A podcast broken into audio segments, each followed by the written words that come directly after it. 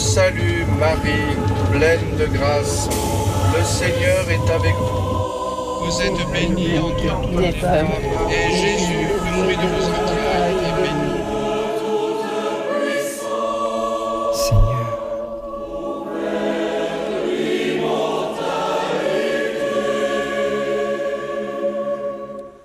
Dit is de trailer van Lourdes, een Franse documentaire over het gelijknamige bedevaartsoord, die vanaf deze week ook in Nederland te zien is.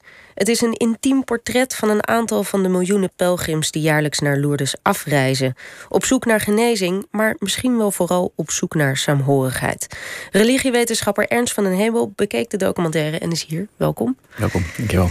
Uh, ja, wat vond je van de documentaire? Hij kwam wel binnen, moet ik zeggen. Ik had, ik had een, een, uh, een beetje sceptische uh, geest van tevoren. Van, goh, wat, wat gaan we hier over dit beroemde genezingsoord zien?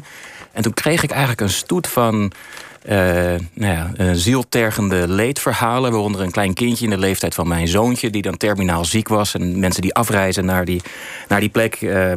Uh, nou, het is een, een mooi in, in kaart gebracht uh, beeld van een heleboel verschillende mensen die om verschillende redenen naar die plek, naar Lourdes, afreizen. En dat kan soms ook wel op het gemoed werken. Ja, nu kom jij, geloof ik, net als ik, uit een Rooms nest. Klopt ja, nou, mijn familie van vaderskant is, is katholiek. Ja. Is katholiek ja. Toevallig Lourdesgangers daaronder? Ja, nou dat blijkt dus. Ik ben een rondje gaan bellen toen ik, toen ik hiervoor uitgenodigd werd, onder mijn tante. En die zei, ja, ja, nee, jouw oom, ik heb een geestelijk gehandicapte oom... die te vroeg geboren is en die een hersenbeschadiging heeft...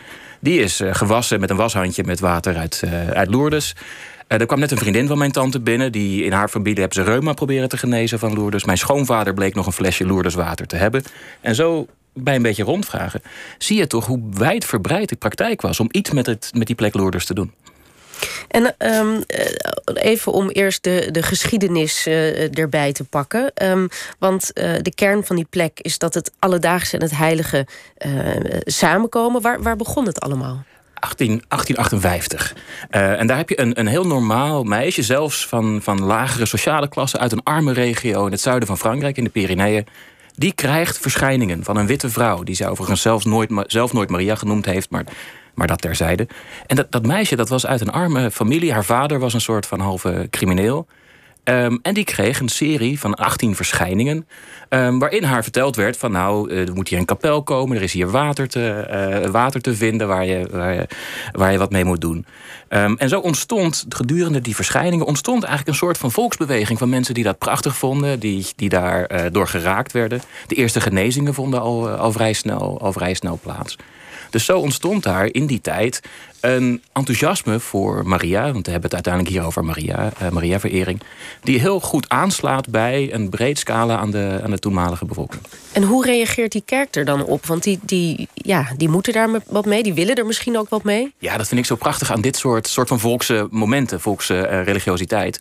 Aan de ene kant is het een heel goed uithangbord voor de katholieke kerk. Het is een aansprekende vorm van interactie met het geloof, dus een verschijning van Maria. En kijk, dat het Maria is, is niet toevallig. En Maria, vooral in die tijd, in de halve 19e eeuw, in de helft van de 19e eeuw, uh, was de katholieke kerk een beetje, had wat slagen te verduren gekregen. Je had de Italiaanse eenwording, waarbij de, de rol van de paus wat minder werd. Je had liberale revoluties in 1848 gehad. En Maria-verering die komt in die tijd op als geloof in het bovennatuurlijke, maar ook als een goede manier om mensen te betrekken bij het geloof. Maria is een toegankelijkere figuur, ergens dan Jezus en, en, en God. Dat op zich dat Maria een mens is en je daar misschien wat makkelijker mee kan identificeren zonder heiligschennis te, uh, heiligschennis te begaan. Dus het, het, het, het, het wekt een soort van enthousiasme op, maar ook een soort van wildheid die toch ook voor kerken een beetje zorgelijk is. Want als uh, Maria vriendschap aan, uh, aanlegt met nou ja, gewone volkse mensen, dan weet je nooit helemaal precies wat er gaat gebeuren. Blijft dat wel binnen de dogma's? Blijft dat wel binnen de regels van de, van de kerk? Dus daar ontspon al vrij snel een, een, een proces waarbij uh, functionarissen van de kerk gingen kijken: is dit legitiem? Is dit, is dit echt? Of verzint zij, verzint zij maar wat? En in de tussentijd ook een beetje probeerde te controleren waar die energie van die Maria-verschijningen heen gingen. Ja, en het leuke is dan dat uiteindelijk de kerk die onderzoekt dat en omarmt het over niet en keurt het goed en dan wordt het een industrie. Ja, klopt. Uh, daar zit nog een proces tussen wat ik heel spannend vind. Ik zeg wel eens dat als ik geen academicus geworden zou zijn... zou ik wel voor, uh, als een soort van wonderenpolitie... voor de katholieke kerk willen, willen werken. Ik ben ja, zelf niet, niet. niet gelovig of katholiek. Maar daar wordt onderzocht, zijn hier verklaringen voor of niet? En dan moet je dus wetenschappers invliegen die gaan kijken... van goh, valt het medisch te verklaren? En zo niet, dan mag het een wonder genoemd worden. En hoe is dat bij uh, Bernadette gegaan? Nou, je hebt daar een, een, een, paar momenten. Dus er zijn wat genezingen. Er zijn nu tot nog toe 70 genezingen die uh, erkend zijn door de katholieke kerk, waar dus geen medische verklaring voor is. Uh, bij Bernadette was er eerst wat, wat, uh, wat wantrouwen. Het was dus een volksmeisje uit een, uit een beetje een niet heel bijzondere hoek van, van Frankrijk. Maar hoe zij zich presenteerde en wat voor woorden zij daarbij gebruikte, heeft goed mm, gewerkt. Uh, om erkend te worden. Dus bijvoorbeeld, zij was zelf niet heel erg van de theologische claims. Ze beschreef gewoon wat ze zag. Dat helpt ook wel. Um, en zij zei, toen ze na een aantal verschijningen gehad had... Wat werd er gezegd? Ja, we kunnen dat alleen maar als, als wonder beschouwen, als verschijning van Maria beschouwen, als de naam genoemd wordt. En toen heeft deze verschijning gezegd tegen Bernadette: Ik ben de onbevlekt ontvangene. En dat is een soort een theologisch complexe term, die toen ook nog een beetje nieuw was in, de, in, de, uh, in het katholieke dogma. En dat was bewijs, werd als bewijs gezien van hoe kan dit normale uh, boerse volkse meisje nou zo'n complex theologische term kennen. Dan moet het wel van Maria zelf komen. Precies. Want die kende die termen wel, tenslotte. Ik denk wel dat ja. zij dat, uh, dat zelf kende, ja. En, en als we dan naar het nu gaan, want het is gewoon een, een, een daverend succes, nog steeds. Um, wat viel je op aan de pelgrims die ze, die ze portretteerden in, in deze film?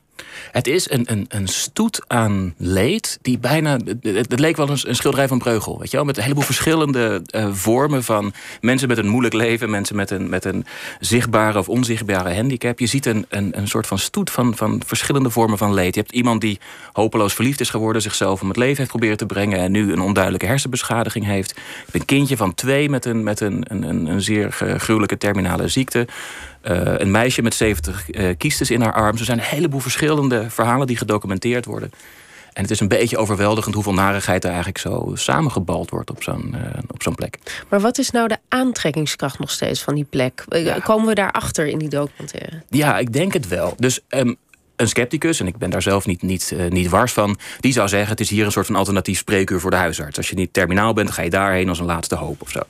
Maar eigenlijk laten al die verhalen zien dat er iets veel complexers gebeurt. Veel van die mensen die geïnterviewd worden, die zeggen niet zozeer: ik hoop dat ik genezen word van mijn uh, ALS of van mijn, uh, van mijn hersenbeschadiging of iets dergelijks. Veel van die mensen zeggen: van, het is ook een, een, een prettige uh, doorbreking van mijn niet al te prettige leven. Het is ook een vorm van solidariteit voelen met andere mensen die het, die het moeilijk hebben. En zo blijken er een veel meer praktijken plaats te vinden bij Loerders dan alleen maar het afhalen van een litertje water in de hoop dat je genezen wordt. Er zit een heel sociaal, cultureel een, een aspect aan. Bijvoorbeeld één iemand met een zware hersenbeschadiging... die lacht en die danst met de zusters in het Akai... het zorghotel waar je daar naartoe kan. Um, en als je die blik in, die oog, die man, in de ogen van die man ziet... dan gaat het hier niet alleen maar om uh, hoop op verlossing, hoop op genezing... maar gaat het ook om menselijk contact en een soort van sociaal feestje... wat eraan, wat eraan, ja. wat eraan vastzit. Ik heb wat de indruk dat, dat wat er gebeurt is... mensen worden, een beetje een rare woordspeling in dit geval... even uit dat, die sleur getild, letterlijk... maar ook emotioneel en geestelijk. En voor het eerst gaat het ook echt om hun. De, de hele wereld draait zich om hun heen als het ware. Zij zijn eigenlijk nummer één. Ja, dat klopt. En je ziet een soort van omdraaiing. Hè. Dus het, het gaat hier veel van die bedevaartsoorten hebben zo'n soort werking. Waarbij iets bovennatuurlijks in iets aards en in iets lokaals samenvindt. En als je daarheen gaat, dan word je daar een beetje onderdeel van. Of dat levert een emotie, levert een werking op die meer is dan Ponypark Slagharen of een, een bungalowpark waar geestelijk gehandicapt ook wel eens naartoe op vakantie gaan. Hier gebeurt iets, iets, iets, iets anders. En dat is voor mij wel een interessant fenomeen. Van hoe worden die emoties nou mogelijk gemaakt? Hoe wordt er hier nou iets. En ga je dan, ben je ook zo ver gegaan dat je nou, nu ga ik, je rijdt motor. Uh, ben je al op je motor naar Lourdes gereden? Of gaat dat nog op het programma? Nou, ik ben wel in Lourdes geweest. En dat is ook wel een interessant fenomeen. Ik denk dat veel luisteraars dat ook wel kennen. Als je in de Pyreneeën op vakantie bent, je ziet het bordje Lourdes, dan denk je, ik ga toch even kijken. Ja, dat zijn veel ja. mensen, miljoenen, uh, miljoenen bezoekers. Die komen daar niet alleen maar terecht uit de hoop van genezing, maar ook omdat er iets je ziet hetzelfde met Santiago de Compostela bijvoorbeeld. Dat is een bedevaartsoord waar mensen heen lopen. Maar ook wat een toeristische uh, dimensie heeft. Die toch een, een toerisme plus. Maar toen jij Lourdes was, en je bent er dus geweest. Snap je dan, denk je nu snap ik het nog iets beter? Wat gebeurde er met je? Ja, ik, ik zit niet aan een wondertje te vissen of zo, maar wat... Ik heb de maagd Maria niet ontmoet. Uh, maar je ziet wel dat daar een. een en dus die, die, die stoet aan mensen die daar voorbij trekken aan zo'n grot waar zo'n beeldje staat, die dat met dat ding, dingen met dat water doen. Je ziet, je krijgt een soort van uh, inzicht in de sociale, het sociale gewicht en het sociale effect dat het heeft. Ook door, de, door, de, door zeg maar, de achterzijde, de keerzijde te zien. Want er zit natuurlijk een hele toeristische industrie aan vast. Er komen elk jaar miljoenen mensen. Dat betekent dat de hotelindustrie daaraan vast zit en zo. En die overlap vormen van zeer aardse vormen van toerisme... met zeer verheven vormen van, uh, van uh, bezinning... dat is wel iets wat ik echt heel, een heel spannend fenomeen vind. En dat gaan we in de toekomst ook nog, uh, nog verder zien. Je hebt denk ik een hoop bedevaartsoorten... waar dit soort mengvormen populair zijn, samenvoegen... en ook voor de moderne reiziger wat te bieden hebben.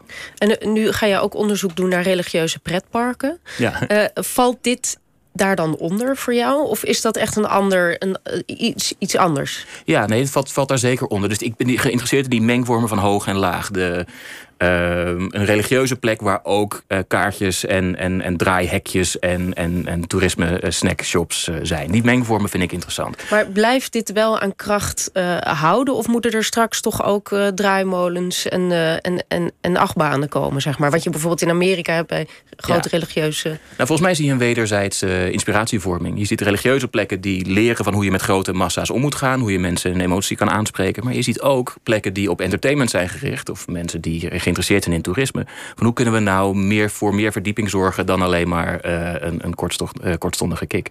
En dat wordt vaak, het klinkt een beetje heiligschennend, dat weet ik, dat je toerisme en, en bedevaart met elkaar vergelijkt. Maar het gaat uiteindelijk om het reizen en het doorbreken van het alledaagse. En dat hebben toerisme en bedevaart met elkaar gemeen. Goed, hartelijk dank Ernst van den Hemel. En uh, Lourdes is nu te zien in Nederland. OVT